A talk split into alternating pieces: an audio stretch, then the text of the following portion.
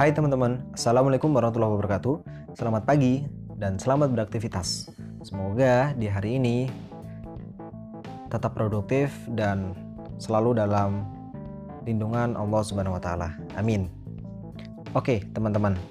Di episode kali ini saya coba sharing ya mengenai mindset mengatur dan mengelola rezeki terkhusus tentang penghasilan kita.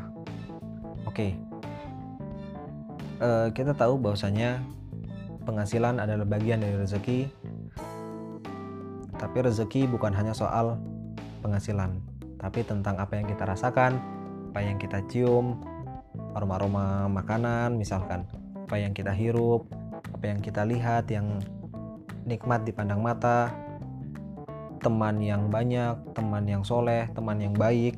Nah, ini bagian dari rezeki. Lalu, tapi saya coba, nah gini, saya coba kerucutkan ya tentang penghasilan. Nah, ini adalah hasil sharing sama teman ya yang saya dapatkan hari uh, kemarin, dan sepertinya ini menarik. Saya dapat mindset baru gitu Oke, ini adalah dua terdiri dari dua poin. Poin pertama, kita mulai dari hadis riwayat Muslim. Oke, oke, oke, oke. Ini, ini, nih. Saya coba buka dulu. Dari Abu Hurairah, Abu Hurairah radhiyallahu anhu, ia berkata bahwa Nabi Muhammad Shallallahu wasallam bersabda, Allah Ta'ala berfirman, Aku mengikuti prasangka hambaku. Aku bersamanya ketika ia mengingatku. Jika ia mengingatku saat sendirian, aku akan mengingatnya dalam diriku. Jika ia mengingatku di suatu kumpulan, aku akan mengingatnya di kumpulan yang lebih baik daripada itu. Dalam kurung, kumpulan malaikat. Hadis riwayat Bukhari dan Muslim. Oke, teman-teman. Bahwasanya dari hadis tersebut Allah akan mengikuti prasangka hambanya. Dan ketika kita terapkan dalam penghasilan maka kita harus menentukan. Kita harus berprasangka terhadap penghasilan. Berapa sih penghasilan yang kita inginkan? Contoh dalam sebulan kita ingin mempunyai penghasilan 10 juta. Das. Nah kita sudah mengikut kita sudah berprasangka nih untuk penghasilan per bulan 10 juta.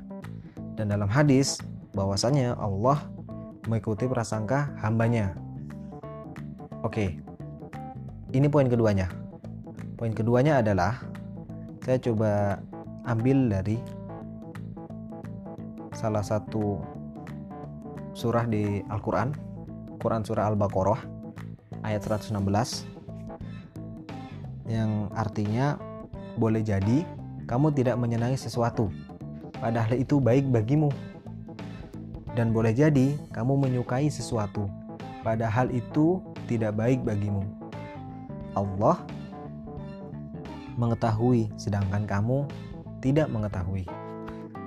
Nah, dari ayat ini menjelaskan bahwasanya bisa jadi apa yang kita inginkan itu bukan apa yang kita butuhkan.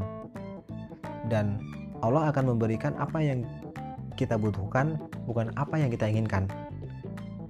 Nah dari dua poin ini ini seperti dua hal yang bertolak belakang gitu. Ya kan? Padahal keduanya sama-sama baik. Gini. Saya coba ini hasil diskusi ya. Dan ini menjadi kesimpulan dikolerasikan dikerucutkan gitu ya. Bahasanya dua hal ini ini bisa saling berkaitan tentang berprasangka kepada berprasangka baik terhadap perangsilan dan yang kedua tadi bahwasanya Allah tidak boleh jadi Allah memberi apa yang kita butuhkan bukan apa yang kita inginkan. Berprasangka kan e, bagian dari apa yang kita inginkan maka e, syarat berikutnya adalah apa yang kita inginkan ini menjadi apa yang kita butuhkan. Misal, contoh, uh, kita berprasangka bahwasanya kita ingin memiliki penghasilan 10 juta seperti di awal tadi. Maka pengeluaran kita pun harus 10 juta per bulan. Paling tidak uh, mendekati itu. Karena semakin banyak pengeluaran, maka akan sebanding dengan pemasukan. Idealnya seperti itu. Entah pengeluaran ini dalam bentuk investasi, kemudian apa eh, tentang dapur, kebutuhan hidup, kebutuhan anak, kebutuhan bayar rumah, bayar yang lain-lain gitu. Nah, ini bagian dari uh, pengeluaran gitu. Maka ketika kita ingin mengubah ini, kita harus matchkan gitu. Bahwasanya penghasilan sama dengan pengeluaran.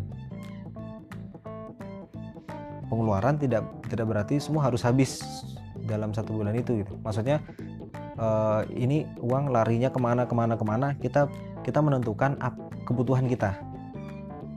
Nah, ketika kita kebutuhannya 10 juta per bulan dan itu match dengan penghasilan kita, maka syarat ini akan terpenuhi. Di poin pertama, kita berprasangka bahwasanya penghasilan kita 10 juta per bulan.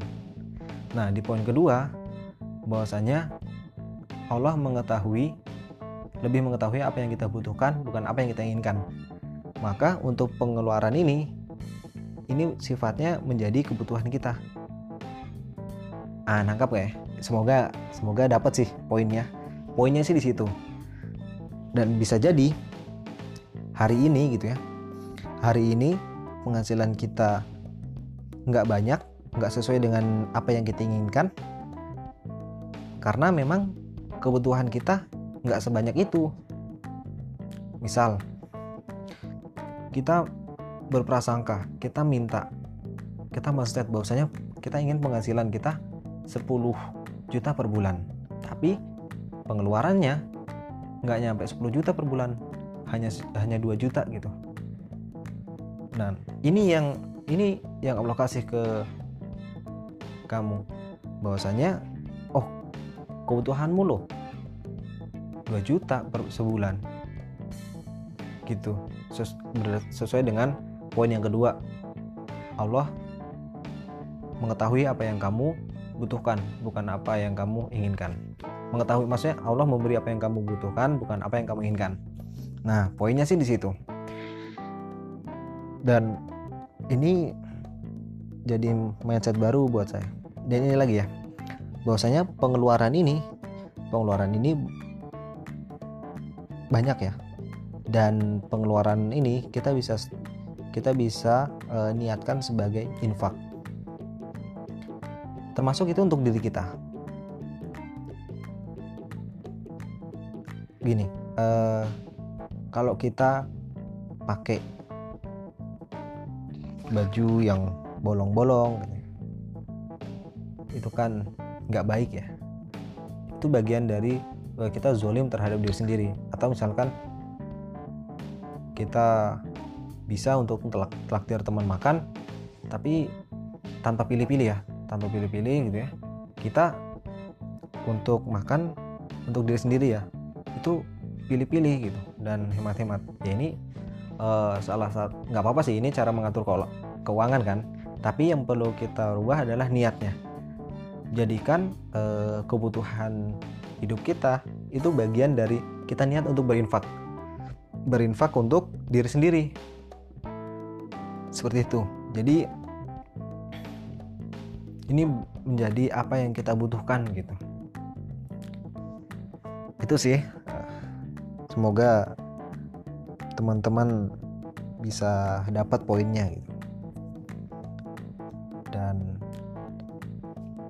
mungkin ada beberapa yang tidak sepakat atau tidak setuju dari apa yang saya sampaikan ya nggak apa-apa. Dan mengenai tentang apa kalau misalkan ada kesalahan salah dalam mengucap ataupun misalkan dalam apa ya membuat serapan dari hadis dan ayat ini semoga teman-teman yang lebih paham mungkin bisa mengoreksi dan saya bisa lebih mengoreksi dari apa yang teman-teman koreksi gitu. Jadi saya bisa intro, introspeksi diri gitu. Dan dapat mindset baru gitu. Itu aja uh, episode kali ini.